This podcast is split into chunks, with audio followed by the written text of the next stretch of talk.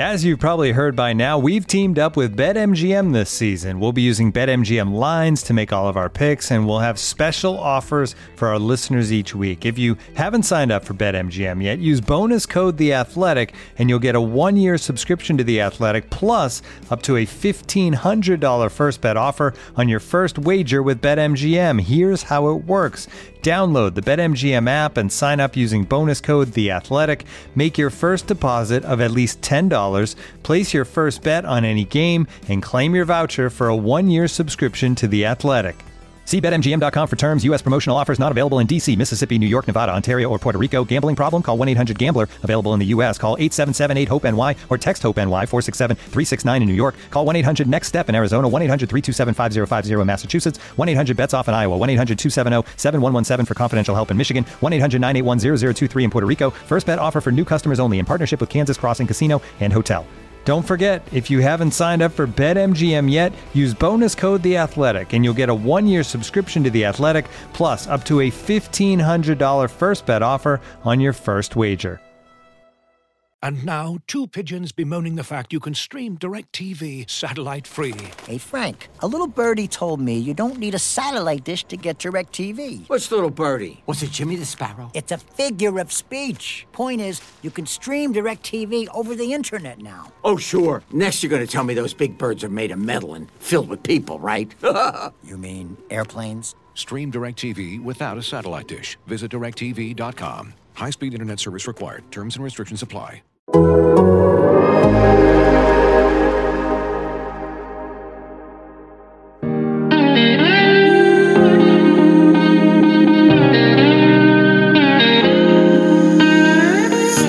culture is the culture. It's 4 to 6 A to B, competitive excellence, and the brotherhood. The plan to win uh, has never changed. So the culture here and the plan to win is always going to be here at Ohio State.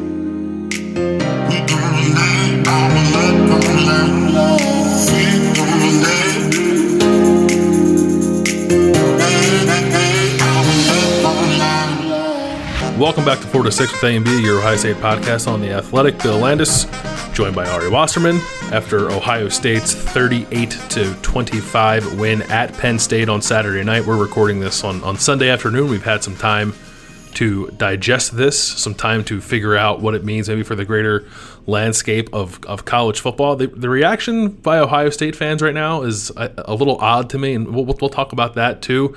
We'll do some stock up, stock down off the game as well. But Ari, let, let's dive into, I guess, maybe your first impressions off the game. Like, what's front of mind for you with, with what we were thinking coming off Nebraska, what you hope to see improve, I guess, going into the Penn State game, and then coming out of the Penn State game?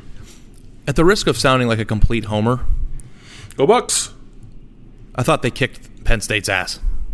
And I know I before the game I started my prediction was 42 to 14 and having watched it, if you would have blindfolded the scoreboard, it felt more like 42-14 than 38-25. So Yeah. eh, I, I know that there's a lot of negativity, and I think you know, honestly speaking, a lot of the negativity from some of the fans that you're seeing is people being mad that they didn't cover the spread. I know. You know, and I think that that's a huge deal. You know, because a lot, I mean, a lot of Ohio State fans gamble on the games, and we get it. Um, and that was heartbreaking for there, um, a lot of different reasons. Um, you know, missing a field goal from the 22, 22 yard field goals, time expires to miss by the hook, depending on when you, you bet on it, I think is a really tough thing to swallow. But from the most part, looking at the schedule ahead and, and looking at Penn State probably is the best team that Ohio State's going to face once we got some more context of the rest of the games. I thought Ohio State completely demolished them. it was kind of a funny thing because you and I were in different places with our game picks. Like I, I picked a tighter score and I thought it would be a closer game, and you picked more of a blowout. And I was closer on the score, but you were right about how the game played out. Like I was, I was wrong about just how close those two teams would be. Um, because Penn or Ohio State left points on the board. They had two missed field goals, and before one of the missed field goals, like a ball went off Garrett Wilson's hands in the end zone. Like, the, it, it frankly, probably should have been a touchdown. And I thought Ryan Day, at least on one of the field goals, I thought maybe he would have gone for it there. I think they were on a five yard line. Yeah. Um, I thought maybe they would have tried to score a touchdown there. So you're talking about you know a reasonable at least seven points, and certainly you know we go beyond that with the other kick, ten points that, that Ohio State missed. And if this is 48 to 25, I think everyone's feeling much much better for for a lot of reasons, financial reasons certainly. Well, I think them. that if you're not feeling good about where Ohio State sits in terms of the college football playoff and positioning in the game, you're crazy. Like I know that it yep. wasn't a 52 to 10 game and it didn't feel like Nebraska, but I thought that Ohio State looked much better against Penn State than they did against Nebraska. And for those reasons, we'll get into later in the podcast. But from a positioning standpoint, now Ohio State doesn't play another competitive game for what six weeks. Um, you know, yeah, and maybe. I think like I don't know the the spread of the Rutgers game for next week is what thirty eight points or forty points or some crazy stuff like that. 30, I don't even it opened at thirty seven, but it'll okay. be it'll close at forty four probably, yeah. and you know that's the way it goes. So I, I think Penn State has a knack and the reason why the spread was acting so weird before the game is they have a knack, and I sent I think I sent this in the text to you during the game, but they have for the third attempt of saying this now, they have a knack for getting blown out without it translating to the scoreboard. And I thought there was a lot of comparable feeling to way the Penn State game went um, in Columbus last year, all the way down to Justin Fields getting hurt. yeah, or I mean getting hit with with the game pretty much out of out of sync. So not out of sync, out of uh, out of touch for Penn State. They weren't going to win, and he was still in the game. Um, but for the fact that it was a two score game or a 13 point game, it looked more to me like a 30 point blowout. You take that weird field goal that Penn State got at the end of the first half out of the equation. Um, there were a lot of weird, unsportsmanlike conduct penalties that I thought were kind of weak. Um, there were just a lot of weird things that happened in that game that kept Penn State alive when Ohio State was beating them up pretty good. And I understand that's frustrating for the gamblers, but when you're ta- trying to take away like where's Ohio State right now in the context of the sport, I think they're firmly cemented as the top two or three, you know, the same three teams that we talk about every week. Um, and if that's the toughest opponent that they're going to have this year, the toughest situation on the road, how every challenge moving forward is easier than that one, right? Yes, I, I would I would include Michigan in that conversation as yes. well, based off what happened with Michigan this weekend. Michigan's defense uh, still stinks. Michigan State was running behind Michigan, so if they're doing that, I have I have no worry that Ohio State's not going to be able to do the same and put 50 up on them again at the end of the year. So this is it. This was the hurdle. This was the only thing resembling a hurdle they were going to have. I guess we'll see when they get to the Big Ten championship game who's who's there. Looks like now it might be like Northwestern because Wisconsin's season is kind of off the rails a little bit. Um, they're not going to get pushed, I don't think, by anybody until they get to the college football playoff. You know, assuming that the season stays intact long enough for us to get there. Um, so I, I, I think part of this is people under. I, I Penn State's good. I know Sean Clifford is a limited quarterback. Penn State has two first round defensive ends, uh, good corners. Like Joey Porter Jr. is a great young cornerback. Uh, Devyn Ford is a one time considered to be a five star prospect a tailback who like Ohio State would love to have right now. He's a top 100 high school player. Like he's a good player. They had five starters back on their offensive line. That's a good Penn State team, and Ohio State kicked their ass. Yeah, I I mean I honestly feel like the game went exactly the way I thought they were going to go, and I had some concerns about some of Ohio State's position groups, some of which were eased a lot, and some of them were kind of changed but still there. Um, and uh, you know, like I said, we'll get into those things. But yeah, I mean, I underestimated Penn State. The one thing I'll say about James Franklin and you know take his head scratching decision making uh, now and then, like going forward from his own forty on the first drive of the game, and you know some of the things that have gone wrong in the past. He always has that team ready to play, mm-hmm. and like maybe next year when we're talking about how to gamble on it, like we do every year on a podcast, I'll take into account that Penn State keeps it close even when it's not. I think Ohio State is head and shoulders better than Ohio uh, Penn State. But when we're comparing Penn State into the context of the rest of the Big Ten, they have more talent than any team that Ohio State's going to face this year. And if that yeah. is the challenge, and that's what the challenge is going to look like, I, I think that that was every bit as impressive as Alabama's win over uh, Georgia. And I'm not comparing Penn State to Georgia, but I think that's kind of like the the same type of atmosphere game that you would expect in the Big Ten, and I don't think it was ever close. I think the Georgia game, Alabama game, was much closer than the Penn State Ohio State game. Even yeah. though the score was more lopsided in the Alabama game, they kind of ran away with it at the end. But Penn State didn't have a chance to win that game for a second. I was looking this last night because I thought this conversation might come up. Alabama, Georgia, I believe, was 41 24. So it's like basically the same score. If Ohio yeah. State makes one of those field goals, it's basically the same score. Now, Georgia, you're right. Georgia is better than Penn State. Georgia's defense has more five star. Georgia overall has more five star prospects. It's more talented than Penn State by uh, you know fairly significant margin. But I think it's a similar kind of measuring stick. You know, giving their given Ohio State and Alabama sort of unique situations. Good defensive team, decent offensive skill weapons, limited quarterback. What do you do against that team? And the answer was, you know, I, I think dominate them at least offensively, I thought they dominated them. Defensively, there were certainly some things they gave up, and we'll talk about that. But Ohio State's offense, I thought, looked great. I could kind of do whatever it wanted. Ended up with 38 points, and it very reasonably could have been 48 or 50 points if they would have finished two more drives um, when they got deep in the red zone. Yeah, yeah. I, I don't know if it's just Penn State making plays. I guess the only thing that you were concerned or would be concerned with uh, from that game was the few drives that Penn State put together really quickly for touchdowns and – you know, that Jahan Dotson t- touchdown catch was one of the coolest catches I've ever seen in my life, mm-hmm. but it was mm-hmm. also a penalty. if, you go, if, you go, look at the picture, it was, Wade uh, is flying backwards. Yeah. yeah. Um, and, you know, they, they got three points before half. That was a very weird situation. You go into the locker room feeling a little bit of excited, excitement if you're Penn State, getting on the board and, and getting a, a break that you might need, and then you score on the first drive in the third quarter, and all of a sudden you're back in the game, or it feels like you're back in the game. But you know, what were the, the main trigger points here, Bill? At least after the Nebraska game, was what the two things were what they were the interior or defensive line from my standpoint. Yep. Um, and running back. Now, one, I'm just nuts. Like I, I, I don't know. It looked like Nebraska. Everybody was so excited about uh, how the defensive line played against Nebraska, and I was like, "What game are they watching?" And then I guess I just caught up. I was a week late. Haskell Garrett is he like the new star of this team? Is he the emerging star of 2020? He, him and, the guys Tommy Togiai, yeah, he's uh, both those guys are playing really well, like like way better than I thought they were capable of.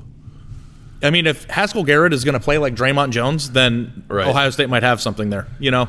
And he's like super athletic, and this is what we expected out of him when he was recruited. But you know, years go by, you start forgetting about guys, and all of a sudden they emerge again. And I was very impressed. I thought he was everywhere. Um, the other thing too I, I don't know for sure. Like Sean Clifford got his ass kicked last night, but I don't know if that was because he was pressured a ton or just felt that way because they kept trying to run him up the gut of, the, of Ohio State's defense, which was their only option. Like I don't blame them, but you know I, I do a little bit worry about the pressure that Ohio State is getting. But defensive line was a major concern for me after week one. Now it's like not a concern at all. It completely changed, and they're playing against a better team too. And then the other thing I wanted to say is um, and then we'll get into running back. But first, you you said something about how Penn State has defensive ends like first round or, or really Shaka good defensive Toney ends. Jayson Oweh are first round defensive ends. Yeah. I don't know if you saw this stat. I think I saw it on Pro Football Focus or one of the Twitter accounts, but they didn't get a single pressure either of the ends on the Ohio State's tackles last night. Yeah, Which is an absurd. They have stat. not allowed it. They have, both tackles have not allowed a pressure through two games. And who's going to pressure them in the next four? I, I don't know. Like yeah. I, I, this might be a let Justin Fields relax back at the hotel room for the next three weeks and just kind of like would regroup again in November at the end of November because well the they don't even play a team with a pulse got, for the next month. I mean, he's got now. I thought he had an outside shot of it anyway. Talking about Justin Fields of winning the Heisman Trophy, but now Trevor Lawrence isn't playing.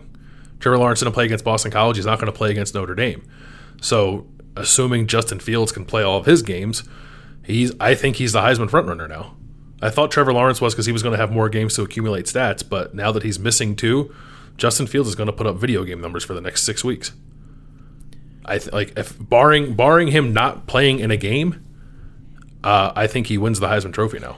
Is this like the portion of the podcast where you want to go overboard and hyperbole with me about Justin Fields? Because after that play where he rolled out in the second half uh, Saturday night, almost tripped over himself, kept his balance from falling, and then threw it into the flats for the first down. Mm-hmm. It just hit me like we are watching the best quarterback in Ohio State history, and I don't know if I would take Trevor Lawrence over him right now. Somebody wrote that uh, as a prediction before the season started. I mean, I, I think I don't yeah. think that Justin Fields could be playing better in any facet. I've got no complaints, and they're not. They don't even need to run run him. Um, I think it's good that they're not running him. You know, he got walloped a little bit at the end there, and it, yeah, kind of makes you hold scary. your breath. but I mean, covering the team has anybody been better at quarterback? And like no. now, I think the discussion isn't necessarily is he the best quarterback of all time? Because people will hit you with the J.T. Barretts and the Troy Smiths and the Heisman and the hardware and, and all the stuff that. I'm just talking when I say best of all time, the best physical talent that Ohio State has had at that at that position in the history of the program. And you know, it, this season wasn't supposed to happen. Um, it, it's happening now. Ohio State's got the chance. It's a generational team, as Ryan Day put it when they were desperate to get the season back on track. I think that this team, although I'm not sure I want to say is better than last year's team, is uh, one of those rare slivers of hope of actually winning the national championship. Like to me, watching I watch college football all day now.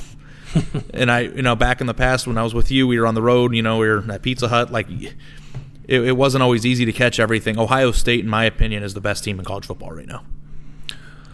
I don't know if I'm there quite yet um, because of the, some of the defensive stuff. I think it might be the best offense, or at least the best offense of the teams that are going to make the college football playoff. Um, best team, I hesitate a little bit with that. Um, but I also don't think like if you want like Clemson went into an 18 point hole against Boston College. Like teams give up stuff to, to offenses. It's like the nature of, of college football. And, and I think I wrote this in the final thoughts piece. It's going to go up on Sunday afternoon. Penn State came out or Ohio State came out with a really good defensive plan. I think to limit the quarterback run to highlight stopping Pat Freiermuth, and they did that they Freiermuth didn't really do much. The quarterback run game was basically non-existent. They they shut down Devyn Ford. Like they owned the run game and I think like the short passing game. But Penn State has good weapons and a smart offensive coordinator and good teams. When you take one thing away, they counter and, and try to go where you've diverted resources from, and that's what Penn State did. And you can't really stop both. Like Ohio State's defense stopped both a lot of the time last year, but they played some terrible offenses last year, and they had Chase Young who speeds up everyone's clock and limits what everyone can do for the most part. Stopping everything is nearly impossible when you're playing any team with like a modicum of offensive talent. Looking for an assist with your credit card, but can't get a hold of anyone? Luckily, with 24 7 US based live customer service from Discover, everyone has the option to talk to a real person anytime, day or night. Yep, you heard that right you can talk to a real human in customer service at any time. Sounds like a real game changer if you ask us. Make the right call and get the service you deserve with Discover. Limitations apply. See terms at discover.com/slash credit card. And now, two pigeons bemoaning the fact you can stream DirecTV satellite free. You see this? A family watching baseball on DirecTV with no satellite dish in sight. Let's heckle them. You call that changing the channel? Choke up on the remote, buddy. I hope getting all these games on DirecTV makes up for your mother not pre-chewing your sunflower seeds. DirecTV has the most MLB games. Visit directv.com. Claim based on total games offered on national and regional sports networks with choice package or higher. Availability of RSNs varies by zip code and package. High speed internet service required. Terms and restrictions apply. It's also unreasonable to expect it. Yeah. So, and that's like, the think, point that we came out of the Georgia Alabama game with. Right. It's like if Ohio State gives up 28 or 31 points to anybody in the country, and they will give up 28 or 31 points when they play Alabama and Clemson, can they score 40? And I think the answer to that question is yes. And when I'm watching this team play, and I don't know, you know, Penn State's got some talent on, in the secondary and stuff. There wasn't any; they couldn't cover them. There was nobody around Ohio State receivers the entire night. They were open by four or five yards all night. Uh, I, I, don't know. When you look at Garrett Wilson, he looks like David Boston to me out there. Like I don't know if I'm just like watching this with scarlet and gray glasses on for some reason this year, but I'm watching this team and I'm almost in awe of how good they are offensively. Now, the one thing that I do think is their running back situation. Uh, I'm very curious to see. I thought Master Teague looked a heck of a lot better than he did in Week One, and I think he is the best running back on the team right now. We didn't see any more of Steele Chambers unless I missed something. He didn't um, And yeah, and uh, Justin Fields didn't even carry the ball except for a sneak, right? So like they're going to have to get stuff on the ground when they play Alabama and Clemson. they can't not run the ball, but I think right now Master Teague is up and away the best running back on the team and I think that he should be the primary back. I came out of the game feeling the same way there were also times when it was like Teague's limitations are pretty evident. He has like no wiggle to him. He's straight downhill. He can make one cut, and that's all he can do. Because he had that one long run where if he was able to do a jump cut, he could have eluded the last defender and scored. Like I think J.K. Dobbins would have scored on that play, but it's just not in, in Master Teague's bag. And like we knew that, so I'm not expecting things of him that, that he can't do. But it's just like evident, like that's that's what's missing. Like I don't think there are going to be many home runs from the rushing game this year unless Master Teague like gets through a gaping hole in the middle of the defense and there's literally nobody in the middle of the field because he is straight line fast.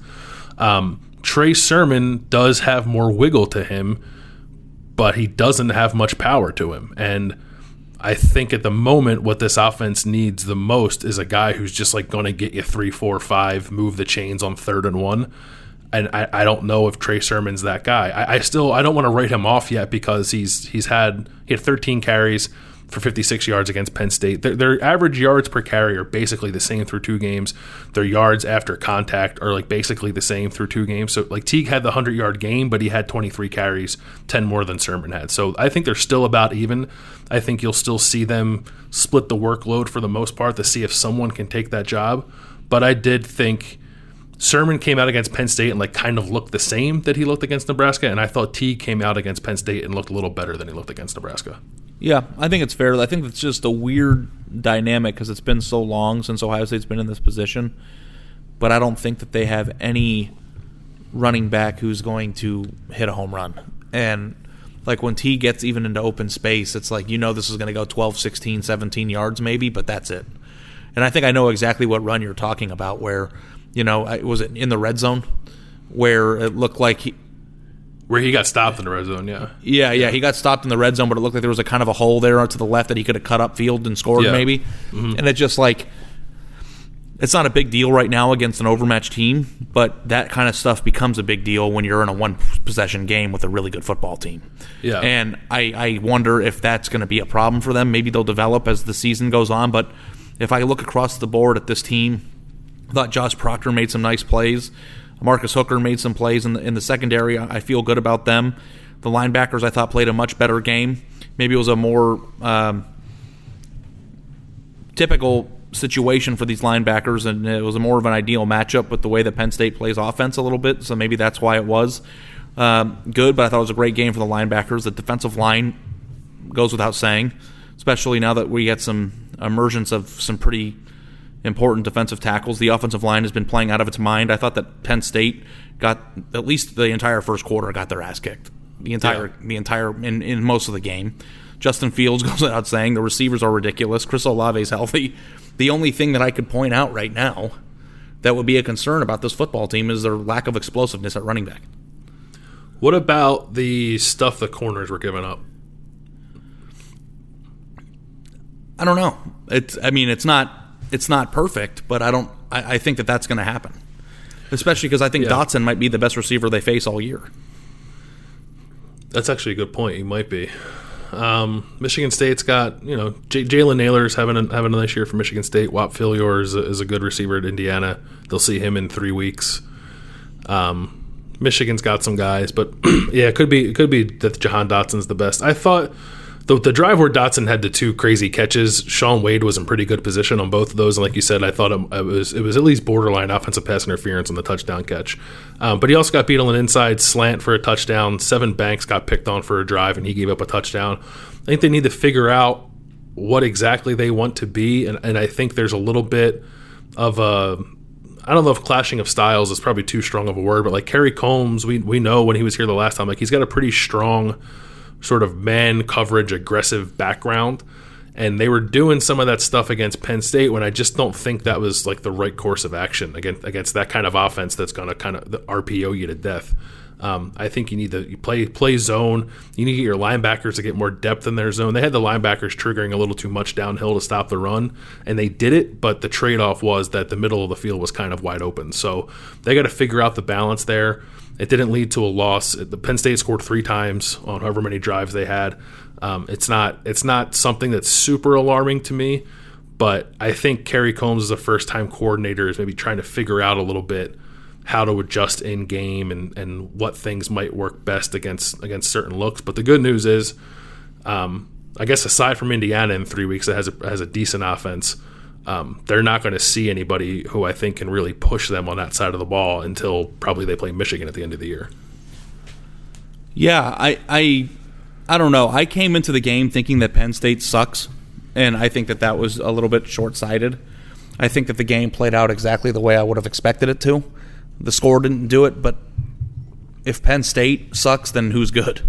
So I, I think that a lot of times I, I, get into trouble framing other teams through the lens that I, I grade Ohio State. And if I say Penn State sucks, that's relative to Ohio State, but that doesn't mean they're not better than everybody else in the Big Ten. And I, I don't know. I, I think I could say this with confidence, but especially now with Notre Dame and the ACC, and I'm super excited to watch that game next Saturday.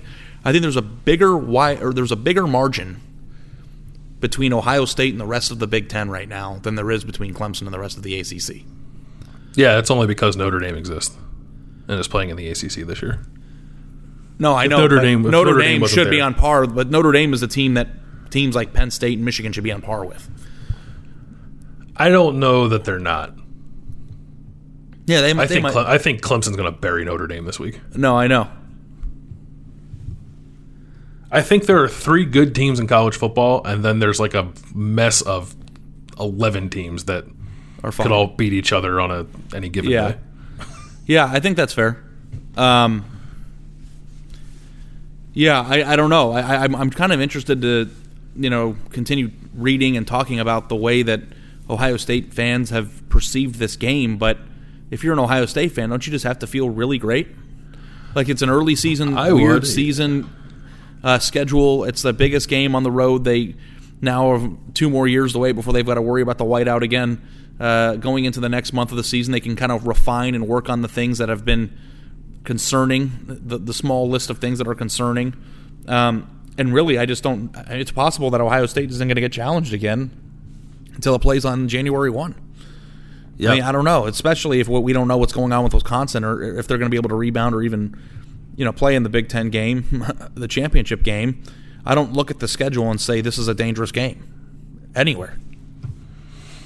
I think Michigan will be able to score a little bit, but I don't think they're going to be able to score enough to keep up with Ohio State. Like that game might be like 52 to 35 or something, but 52 to 26 like every other game that they play. Yeah, like but I don't And they get 14 in the first half, so you get scared for a minute and then Ohio State right. runs away with it. It's the same game every year. Yeah, I just don't, there's nobody out there that can keep up with with what this offense is going to do the rest of the way. And that's why I like it, it's kind of crazy. Like I understand it's okay to have questions and it's okay to be skeptical, but I just feel like m- too much of the focus is like on the little blemishes we've seen through two games, and like there's not enough appreciation of what's happening, particularly in the other side of the ball in the offense with like this quarterback and these receivers, this collection of talent in the offensive line, this head coach and his ability to call plays and scheme things up. Like there's something special happening on offense, but I don't know if people are taking the time to enjoy that because they saw Jahan Dotson catch a one handed crazy touchdown pass this week and last week, like Adrian Martinez did some stuff in quarterback run game. Yeah. Well, I think that even last year there were things that people were worried about. I mean, I even saw people tweeting about like, is Ohio State not having a kicker going to cost them a game? It's like their starting kicker's injured. And the walk on missed a 22 yarder. And yes, that sucked, but Ohio State's not going to lose a football game because they're in a three point game. like at least even, not until January. Yeah, yeah, and and hopefully by then their kicker's back. Uh, it looked like he injured himself, or I don't know if he was injured or not. Did he injure himself on that first? So the deal was the deal was that he like reported Blake Haubeil reported a groin injury pregame. So they had Dominic DiMaccio, who as a walk on, handle the kickoffs and Haubeil was going to try to do field goals, and then he missed that first chip shot field goal, and they just shut him down, and then let DiMaccio handle the rest of it. So he kind of came in hurt, and they were going to give it a go, and then once he missed, they weren't going to they were going to put him back out there. Yeah, yeah, but you know, hopefully, for his sake and for Ohio State's sake, he'll be back. Um, and I don't know that this is necessarily something that I would be like grinding my teeth over. So, like, if you like played the role of an Ohio State fan right now, and you wanted to be the most dramatic possible um, scenario of, of, of an Ohio State fan, like what would your number one thing be? Would it just be running back? Because that would be mine. I, I, don't even know what you could nitpick.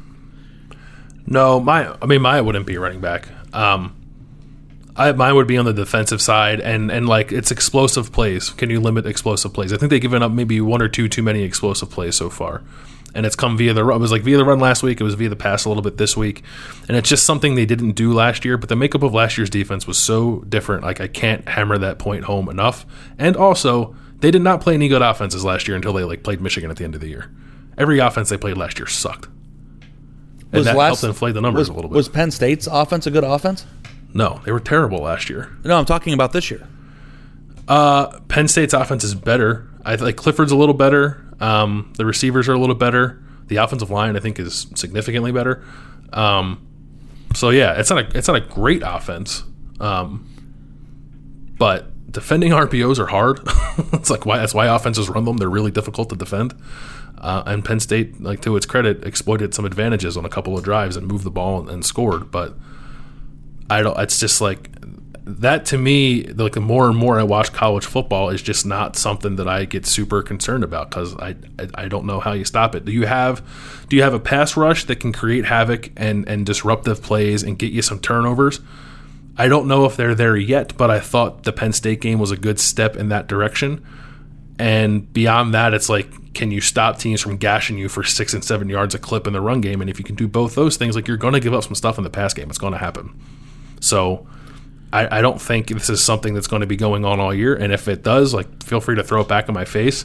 But they're two games into this, and there's plenty of time left to figure some stuff out with the way the schedule sets up. So I'm just not going down the road where I'm freaking out about them giving up three touchdowns at Penn State. Yeah, and the other thing too, and I guess maybe with the exception of the one in the th- beginning of the third quarter, but both touchdowns that they scored in the fourth uh, were non-pressure garbage time. You're not going to win touchdowns anyway. You know, like I, I don't know if that changes anything for you, but I don't think there was a sense of urgency with this defense. I think they were just trying to not give up a big play over the top. I think they were willing to give up some stuff underneath. And yeah, the Dotson play where he went up and caught it like Odell Beckham and scored was a really pretty play, but I don't necessarily look at any of the things that happened in those scenarios that think, yeah, this team this this is going to cost Ohio State down the line if they don't clean this up. That doesn't exist for this team right now. If they don't let's play that game. If they don't clean this up this up blank now, it will cost them. Is there anything that you would put in the blank? And if you put, if you put kicker in there, then you need to get a hobby. Yeah, kicker. No, uh, I I think I would. I do think they have. I, I think they have to tighten some stuff up on the back end of their defense. I do, especially when you think about playing like someone like Alabama. I think you know it's not it's not too hard to get to a place where you envision DeVonta Smith and John Metchie running behind some people. Um, but I don't think it's like a porous pass defense. Um, I just think I think guys can get a little more physical on the ball. Um, they missed some of that against Penn State. Um, I think Shaun Wade needs to grow a little more comfortable playing on the island. He didn't always look comfortable. It hasn't always looked comfortable. I think through the first two games, but it was like their first test, and, and they were coming off a game against Nebraska where they weren't, weren't really pushed at all. Penn State's got some receivers and, and a good scheme to, to free guys up. So um, I think they got to tighten it up, but I'm not worried that they're not going to. Yeah, and the other thing too, I try to like tell myself as well, Bill, is Alabama gave up like 50 points to Ole Miss and almost lost another game, or was in danger of losing um, to the Georgia team that doesn't really have much of an offense. Now that we're finding this out, and Clemson was down by like three touchdowns against Boston College on Saturday. So, you know, I think it's funny to me because last year Ohio State was about as perfect as a team could be, right? From start to finish, they never were in danger of losing a game. They blew everybody out. There was never a scare. The defense was dominant. The offense was in the top five. There are no problems. And the team didn't win the national championship. And I'm not saying that's not what you strive for, but I think it's it's it's perfectly acceptable to to put this team in con- in context and just tell yourself, you know, that's not what this is about. And you know, it's about being better than the teams that you're playing in the playoff the day you play them, and also understanding too that you are looking at Ohio State under a magnifying glass. And if you looked at Alabama and Clemson under the magnifying glass, and not just what you see on Sports Center, that they have a lot of the same wrinkles and issues as well. And the good news is, is that Ohio State's pass defense and the wrinkles that you're talking about are being made or perpetrated outside of Shaun Wade, who got shoved pretty nicely on the one touchdown that he gave up by first year players that are, are first year starters that are trying to learn this thing through. And now they can experiment with some new things, do some new stuff, and really get comfortable for the next month. And I think by the time Ohio State plays Michigan or plays Michigan State or whatever game scares you, none of them scare me. You know, I think Ohio State's going to win by double digits in every game that they play for the rest of the year. by the time they get to January, this team should be pretty freaking good and have a really good chance of winning the national championship. It's like we're I feel like we're looking at this Penn State game through the lens of them playing an overmatched like Michigan State team or Illinois or something. And it's just Yeah. like this was supposed to be the biggest game of their year. This is the scary game. And people are upset because they didn't win by 30. Yeah, I think I think you need to recalibrate a little. If you, if you feel that way, I think you need to recalibrate just a bit what you think of Penn State. And I get it's hard to do that because they lost to Indiana, but they the way that game played out, they beat Indiana nine times out of ten. It was a fluky way to lose a game. Um, I'm not saying Penn State's great because they're not great. There's three great teams in college football, and Penn State's not one of them. Um, but they're good, and this it's as good as Ohio State I think is going to see this year and they didn't really sweat. And they left some stuff on the board, and they still won by two touchdowns. It was it was a fairly dominant performance, I thought. I, yeah, I, I think that it's a bunch of weird, weird things that happened. Um, their first field goal, that was like the worst roughing the passer penalty I've ever seen in my entire life. Give them the three there. Yep. Bringing the team back onto the field to kick a field goal before halftime, there's another three. And I think on their first touchdown drive in the third quarter, didn't they also have like a weird like late hit where the guy breathed on somebody as he, he ran out of bounds? Yeah. I mean, there were like three or four odd penalties that extended Penn State's drive that turned into points. And, you know, I don't know if you guys remember all of the other Penn State games, maybe not last year's, but the three before it.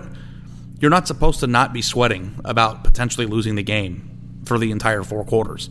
And I think that the fact that really, if you're a reasonable person and you're watching that game, there never should have been a thought in your mind that, hey, Ohio State could lose this game. And I think when you're trying to break down the football game from that perspective, take all the X's and O's out of it, the statistics, the mistakes, the missed field goals, the penalties, the what ifs, and all that crap. How many of you were sitting in your living room watching that game fearing that they were going to lose? There was no way they were going to lose that football game. They were just leaps and bounds ab- ab- above talent, scheme, coaching. I think Ryan Day coached his ass off. I mean, even this the, the designed quarterback sneaks, the play calling. I think that the way he's designing this offense, some of the rubs that got Garrett Wilson out into the flats, the way Justin Fields is getting good looks downfield.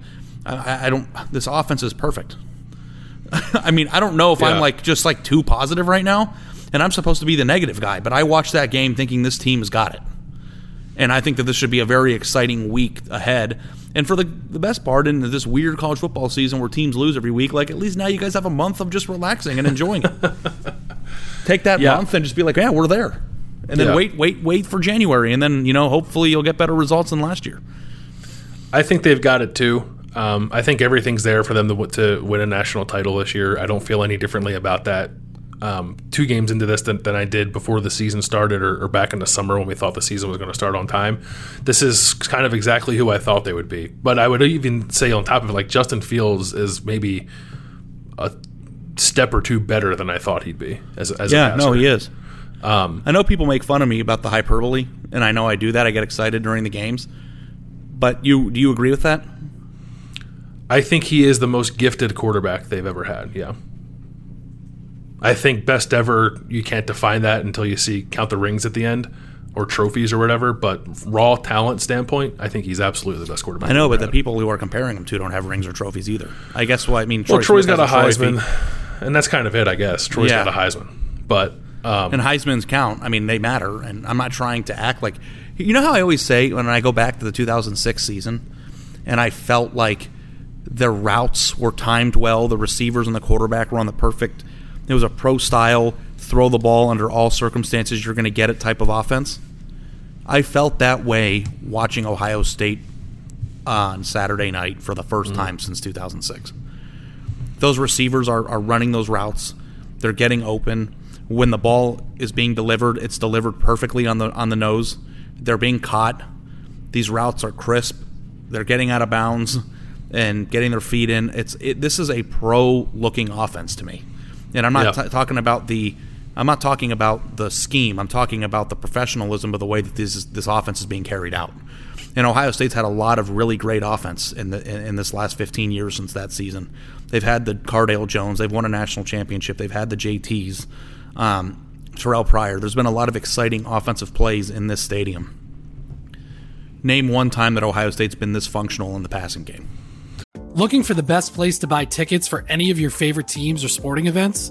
We've got the spot. Our partner, StubHub, has been the leading ticket marketplace in the world for over 20 years, providing a 100% guarantee with every order. From a worldwide selection of live events, the widest choice of tickets, and industry leading partnerships, StubHub has what you need to purchase with confidence. StubHub, an official partner of The Athletic.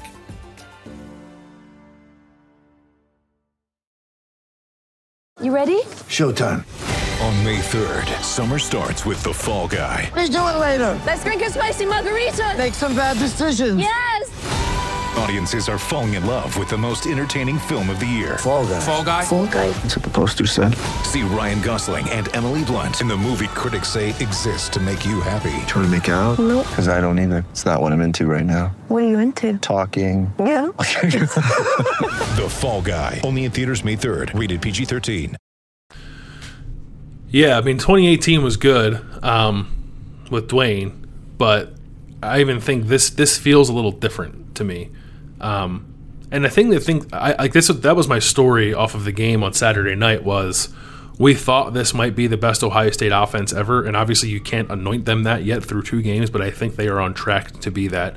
And a lot of it's based on the passing game, but I just like it's explosive, like it should be. It's versatile, like it should be, and I like. I think the thing that sticks out the most about it is like its preparedness, like it's detail, like it's not surprised by anything. It has everything. for everything. Everything is is done with purpose. Yes, and that is something that feels different. Yeah, I. Uh, yeah, I. It, it seems like a whole nother level. It's going to be really special and fun the next few weeks, cause and like uh, that that was like the premise of my story. Like this, here it is. This is really good. It has a ton of potential, and the next six weeks are just going to be them like naming their score. And we've seen that before, but I think this will be a little more fun. With I find that far less playing. fun. it's fun to watch. I I find it more fun getting up and watching a big game. Yeah, of course, of course. Yeah, I. I mean, you know what I always feel like, and I don't know if you feel this way. You cover basketball, so you you know. But whenever I watch the NCAA tournament, like the first weekend, I always think after the team wins their first game, well, this is going to be an awesome 48 hours for them because they get to enjoy what they just accomplished before they have to worry about being knocked out again. and I don't know if you've ever thought that, but I always just feel like survive and advance type tournaments are just like being alive and enjoying the fun of it while you are alive. And for Ohio State, the next six games, the next six weeks, the next month of the season, they get to put their feet up and enjoy that they are going to be in the center of the discussion and not ever have to worry about being knocked off. And you'll get to see all these young receivers make plays. And, you know, maybe Trey Sermon and um, Master Teague will get to a point where they're they're doing new things because they're playing against teams that can't stop them. You know, there's a lot of uh, fun, um, excitement that you're going to get to see just from an entertainment standpoint. But for the best part is every single time you turn on Sports Center, every single time you're listening to a college football podcast, hopefully it's ours and not Buckeye Talk. Um, I'm just kidding, Doug. you can listen to both. Um, you get to know that hey, this is your team is a part of it, and I think that's a really fun thing. So, um, I don't know if we have to wait till January for that excitement that you had going into last night.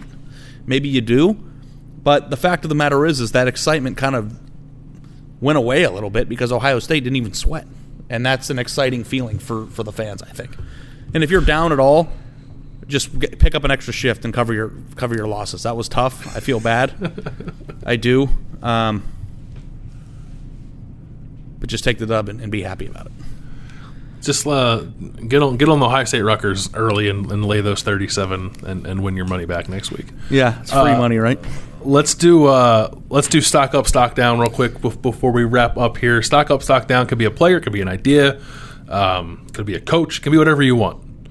Okay. Let's do uh, let's do the bad one first. Let's do stock down first.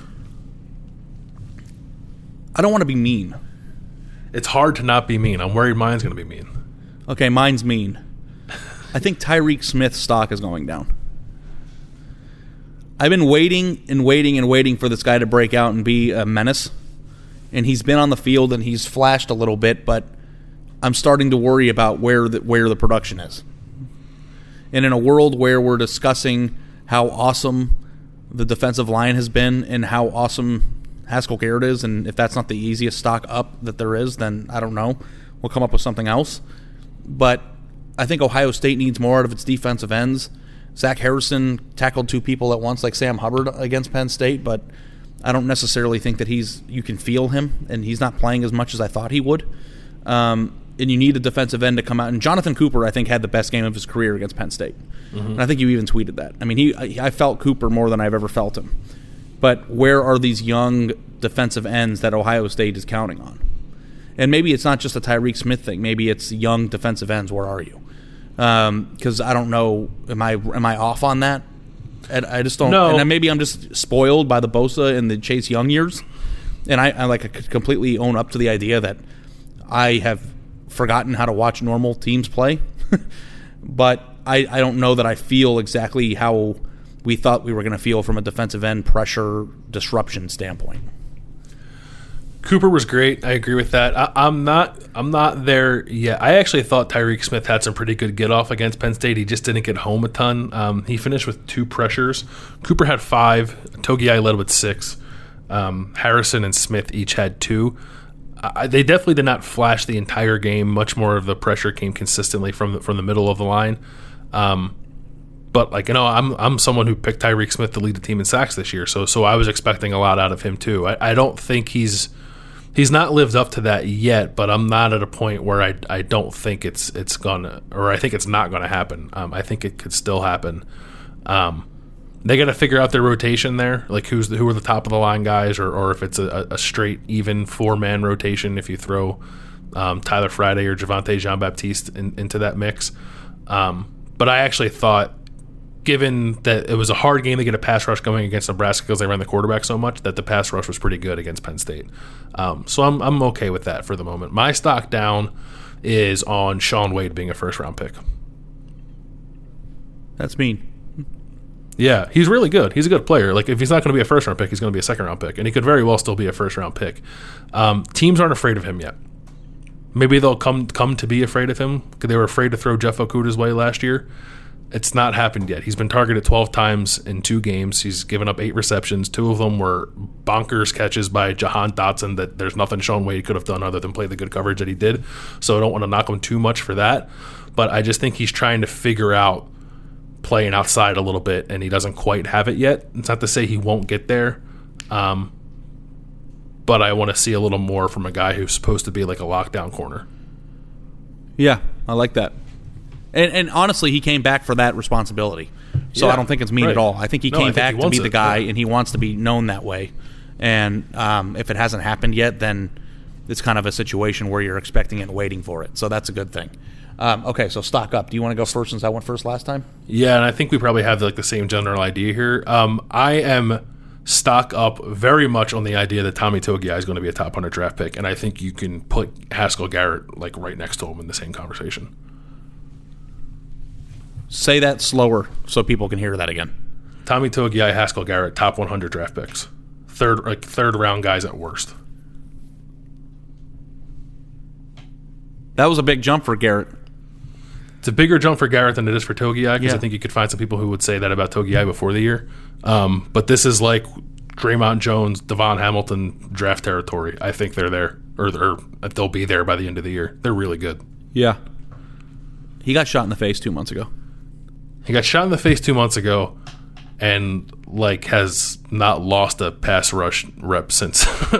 apparently, like he was winning every single battle. Haskell Garrett was on Saturday night, and Tommy Togiai ends up with three sacks on the stat sheet. And if you watch the film, like he's not shooting into the backfield and blowing up the quarterback by himself three times, but part of being a good defensive lineman is just like being sound and being where you're supposed to be. And sometimes he's where he's supposed to be, and the quarterback comes to him and he cleans it up, and that's not nothing. That matters too. Um, but he also is a better interior pass rusher than I thought he'd be, and to get that from your nose tackle is pretty remarkable. Yeah, I mean, I think pressure from the inside is just special, right? I mean, you're supposed to get that pressure um, across the board from the outside. But when you start getting that interior pressure, I mean, that's why Aaron Donald's so fun to watch. And I didn't just compare those two people, so don't take it that way. But when you do have a uh, a defensive lineman that's going to, you know, really, you know, get where it needs to go from a, a pass rush standpoint, he's going to clog up holes and disrupt the quarterback. That's a special, special combination. My, that's not mine because I just thought that you would do it, so I, I made a stock different. Cool. And you're going to probably laugh at me at this. My stock is up on Justin Fields in the passing game. It's think better than fair. I thought it was going to be. Yeah. You know, just because the stock is high already doesn't mean it can't go up. Have you ever looked at Amazon? I am more confident. It's one thing to say they've got four top 60 recruits um, at the receiver position. They've got a ton of depth and a lot uh, Brian Hartline can work with, and it's different to see it. These guys are studs. And Garrett Wilson, I think, I mean, Chris Olave and Garrett Wilson, are they both first round draft picks? Yes. I think so. Is Jaxon Smith? How many? We had this question in the mailbag last week. Let's answer it right now. How many first round draft picks are in Ohio State's wide receiver room right now? I will confidently say three, but I think that number can definitely get to four. Is your third Jaxon Smith Njigba? My third is like one of the freshmen becomes a first round pick. It's like kind of a bullshit hedge, I guess. Um, but I believe wholeheartedly that Garrett Wilson and Chris Olave will be first round picks. Yeah, I think it's three and a half. Yeah, three and a half is good number two. One of them's. I think I DeMario might be four. No, I honestly think I might be four. Ja- I always say this, and I think sometimes people roll their eyes at me. I think even you roll your eyes at me. But I think when somebody's going to be great, you can tell immediately. Mhm. I can tell immediately Jaxon Smith Njigba's got it. The same way we could with Chris Olave in his freshman year. When somebody's got it, he's got it. And I'm not even talking about that crazy catch he made. It was a great catch. But route running ability, swag, every time he catches the ball, his head shaking. He's talking shit to people. Like, I love it. I love watching him play. And, you know, Garrett Wilson and Olave are probably going to free up these guys a lot. And we haven't seen Fleming yet. We haven't seen Mookie Mo- Fleming a little bit, not so much Mookie Cooper. Like there's there's more guys that we have to see. But man, I, don't know who what team. I don't even think Alabama or Clemson who can cover these guys all at once. Yeah, and even Luke you- Farrell you and Jeremy Ruckert are awesome. You can't cover it all. You can sell out and, and try to you know bracket Olave or double team Wilson or whatever, but they I just think they have too much. And Luke Farrell Luke Farrell got hurt against Penn State, and that we'll see how long he's out. That could be a significant loss for them. Like nothing that I think is going to hurt them in in the short term, but based off these two games, like how much they're playing with two tight ends and how much they're relying on that position in the blocking game and their protection schemes, losing Luke Farrell would be a big deal. Big spot for Jeremy Ruckert, but losing Farrell is a big deal if it's for any prolonged period of time. But even with that, they have a lot of answers. They have a lot of weapons. Do you want to keep ranting about that personnel package, or do you? The fact that I yeah that I wrote a story that said they should do a thing, and then Ryan Day read it and decided they were going to do the thing. Do you think it's Yeah. possible that he ran, he read your story and did that? No, not at all. I don't. I I, don't I'm think uh, Ryan Day subscribes to the Athletic. you know that like Jurassic Park uh, sunglasses gif, or the glasses. Yeah. really? It's like, you oh, read your I- story. I should throw more than a tight end. What? I just think they're going to be open. They are doing. I I almost use this as my stock up to be honest because this is like a little bit of a nitty gritty thing, I guess. But last year, last year they were not great at, at pass protection and picking up pressure, and that was on a lot of people. But when teams were blitzing them heavily, their answer to that was to release J.K. Dobbins and just throw him the ball. And now I think their answer to that is just release the tight end and throw him the ball. And you Yeah. saw that a couple of times on, on Saturday night against Penn State. And and you know, they're going to come against teams that are going to be able to pressure them more than others, but when that happens, I think that's their answer. So I'm not saying Jeremy Ruckert's going to have 40 receptions this year. He had four against Penn State. I think he might average th- between two and four a game the rest of the way because of that. Um, yeah. I don't know who. God, I wish I got Bijan Robinson. Yeah, it makes me. I, I wish uh, there was a way to like go pluck TreVeyon Henderson out of uh, whatever town he's in. in Should have played in the spring, him in this guys. I told you was, that was Yeah. the play.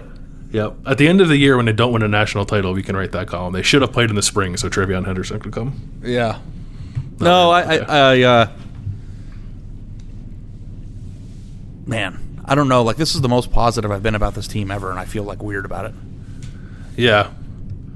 Maybe we're way too positive. I don't know. And I am I am swayed heavily at times by like the mood that I'm sensing on like social media, which is the worst. But I just feel like there's a lot of negativity when there should be like a lot of like celebrating is too too strong of a word, but you should be embracing the special parts of this team and not highlighting all the bad things that make you want to freak out. I think that it's funny because you know at times like when you like if you were to tweet right now, wow, that Ohio State Michigan game is going to be something. Like there will be people who tweet back at you and just go one week at a time, dude. Yeah, right. I think that there are people who like look at this team and like view it like they're on the coaching staff. And it's just like you should be enjoying and being entertained by what you're watching. You don't have to take it one week at a time. You don't have to respect the next opponent. You don't have to get your secondary cleaned up. All you have to do is sit on your couch, preferably with a hot pie, and enjoy it. So enjoy the beatdown of Rutgers on Saturday. We'll be back later in the week to talk about something else. Like we'll give our game picks, I guess, but we got to figure out something else to talk about because Lord knows we're not going to dedicate an entire episode to Ohio State versus Rutgers. We would have if Rutgers would have beat Indiana, and this was for a battle for the first place spot in the Big Ten East. Are you going to give Are you going to give Rutgers any like credit for the coolest touchdown ever scored in the history of college football, or are you just going to? It didn't count. I, I, I they give credit for me. Yeah, I mean they still get credit, but I was mad that that didn't count. I was because that guy was so sad, man. He was on the sideline like in tears because they took the touchdown away. After all that work, he had to be exhausted scoring that touchdown. Yeah. I remember that play lasted like forty five seconds. even though it had no uh, bearing on the winner or the loss. But you know, uh, I, I think there's a lot there to see in the Big Ten, and it might not be, uh, you know, from an, uh, a competitive standpoint in Ohio State. But I think the next month is going to be more so about talking about the young guys and you know trying to you know take some lessons from each of these games. But if Ohio State covers the 38 point spread, maybe next week we'll just like do a food podcast or something because we're we're in the uh, in the section here where things are getting a little bit uh, uncomfortable for Ohio State opponents, and you know that's that. But you know, hey, celebrate. It was Halloween, November first. You know, go get a massage, relax, enjoy yourself. You know, like I think that this is. It was very easy for them to get to this point, and it's supposedly the hardest point in the season. So, you know, I don't know how, this, uh, how else I can say that. So strap in for some hot Rutgers and Maryland action. We'll be here to, to recount all of it on four to six with A and B. Thanks for listening. We'll talk to you guys later in the week.